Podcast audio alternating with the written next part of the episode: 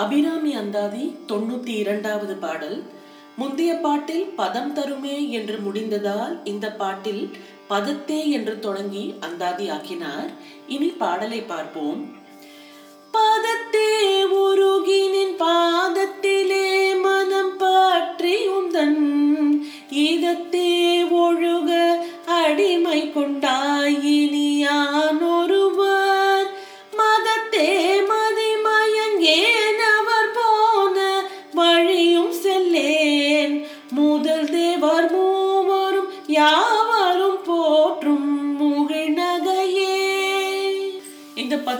நான்காவது வரியிலிருந்து தொடங்குவோம்.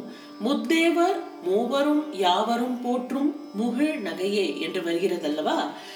அதாவது சிவன் திருமால் பிரம்மன் ஆகிய முத்தேவர்கள் மூவரும் பிறகுள்ள தேவர்களும் முனிவர்களும் ஞானிகளும் அடியார்களும் என்று யாவரும் போற்றும்படியாக சிரிப்பு அரும்பிய அம்பிகையே என்று சொல்கிறார்.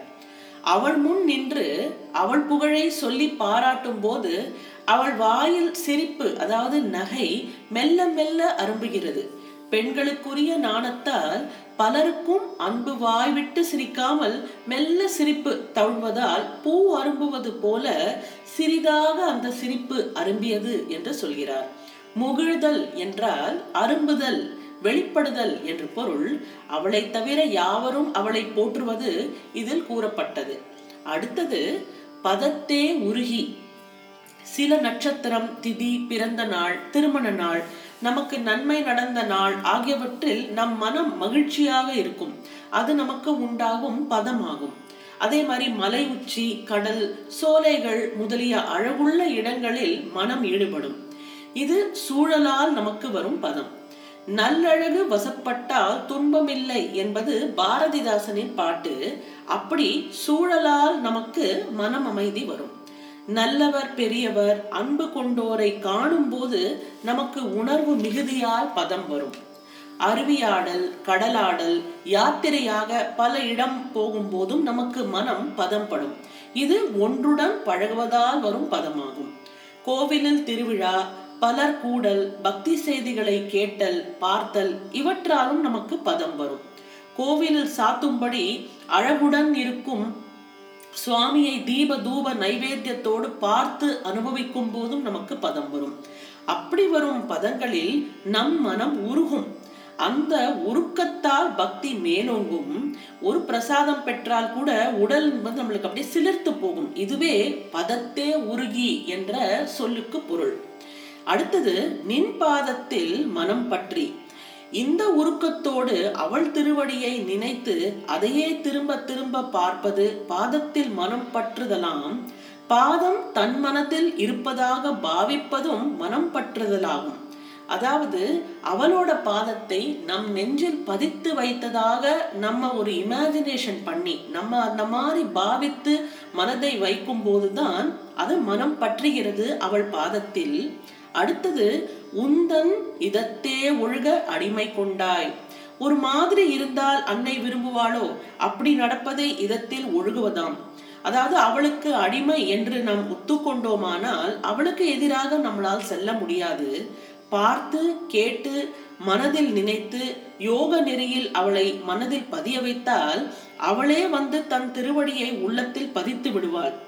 இப்போ ஒரு சில காடுகள்ல சில விலங்குகள் எங்கே போகிறது வருகிறது என்று காட்டில் அறிவதற்காக ஒரு தகுடு மாதிரியான கருவியை உடம்பிற்குள் பதித்து விடுவர். அவ்விலங்கு எப்போது எங்கே செல்கிறது என்ற விவரம் எல்லாம் கம்ப்யூட்டரில் பதியும். அதை பார்த்து கொண்டு முடிவுகள் எடுப்பர். அதாவது ஒரு விதமான டிராக்கிங் டைஸ் டிராக்கிங் டிவைசஸை வச்சு இந்த மிருகங்கள் எங்கே போகிறது என்றால் நம்மளால் கண்டுபிடிக்க முடியும். அதுபோல அவள் பாதம் பதித்த நம் மனதில் அவளாலேயே பதியும்படி செய்துவிட்டால் நாம் செய்வதெல்லாம் அவளுக்கு தெரியும். அவளுக்கு தெரியும் என்பதால் நாம் தவறாக நடக்கவும் முடியாது. சில இடங்களில் வெளிப்படாத ஒரு கேமரா அதாவது நம்ம சிசிடிவி கேமரா சொல்றோம் அல்லவா? புகைப்பட கருவியை வைத்து விட்டால் அதன் வழி வருகிறவர் போகிறவர் யார் யார் என்பதெல்லாம் நம்மளால் பார்க்க முடியும். இப்படி தெரியும் என்பதால் யாவரும் தவறு செய்யாமல் நடப்பார்கள். இப்படி கண்காணிப்பதை தான் இதத்தே ஒழுக அடிமை கொண்டாய் என்பதுக்கு பொருள். அடுத்தது இனி யான் ஒருவன் மதத்தே மதி மயங்கேன். அறிவு எதையும் அறிய துடிக்கும் புதிது புதிதாக அறிவதை அதற்கு இன்பம். அப்படி ஒருவன் சொல்லும் கொள்கையை அதாவது மதம் அறிந்து அதை மேலும் உணர ஆசைப்படுவது மதி மயங்குவதாகும். அதை நான் செய்ய மாட்டேன் என்கிறார். அடுத்தது அவர் போன வழியும் செய்யேன். பிற மக்கள் நான் அதை செய்வேன் பலன் இதுவாக கிடைத்தது நான் இதை செய்தேன் இதனால எனக்கு இந்த பலன் கிடைத்தது. நான் இந்த கோவில் போய் பூஜித்த பிறகு எனக்கு எல்லாம் நலமாக மாறியது. நீயும் வா என்றெல்லாம் அழைப்பர். கொண்ட கொள்கையில் தெளிவில்லாதவர்கள் போய்தான் பார்ப்போமே என்று நினைப்பார்.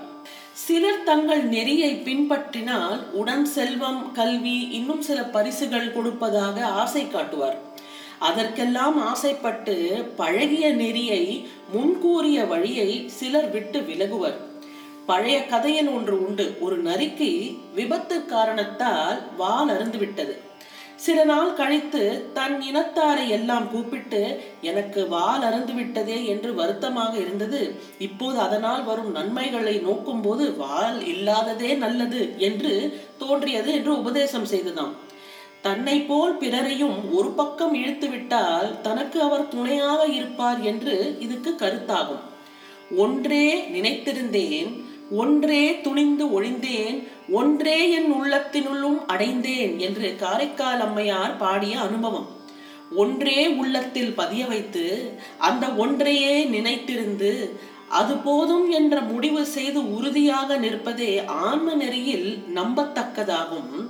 சில நேரம் நம் வாழ்வில் ஏற்படும் துன்பம் நம் உறுதியை குலைக்க கூடும் அப்போது மற்றவர் பேச்சை மதிக்க நேரும். ஒரு நெறியில் அனுபவம் படுத்து பயனும் அடைந்தவர்கள் வேறு நெறிக்கு போக மாட்டார்கள் அபிராமி பட்டர் அப்படி அனுபவம் பெற்றவர் நினைத்தால் அபிராமியிடம் போய் நல்ல மதியும் உணர்வும் பெறுவதால் பிறர் போன வழியில் நான் செல்ல மாட்டேன் என்று சொல்கிறார். இந்த உறவுக்கு காரணமாக தான் மும்மூர்த்திகளும் முப்பத்து முக்கோடி தேவர்களும் அபிராமியை வணங்குகிறார்கள் என்று கூறினார்.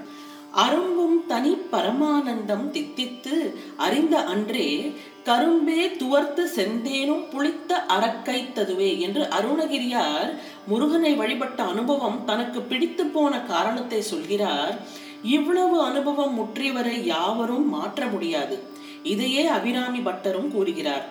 அந்நியமில்லாமல் அபிராமியுடன் ஒன்றிவிட்டால் அதுவே சிறந்தது என்று விளக்கும் பாடல்தான் இந்த தொண்ணூத்தி இரண்டாவது பாடல். இனி இந்த பாடலை இன்னும் ஒரு முறை பார்ப்போம். பதத்தே உருகினின் பாதத்திலே மனம் பற்றி உன்